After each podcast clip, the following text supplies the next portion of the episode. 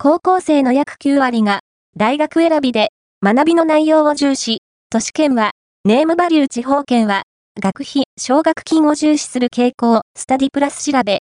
スタディプラス株式会社は、2022年4月21日から25日にかけて、学習管理アプリ、スタディプラス上で、高校1年生から高校3年生のユーザーを対象に、大学選びに関するアンケートを実施。し、1965人から調査に対する回答を得て、概要を発表した。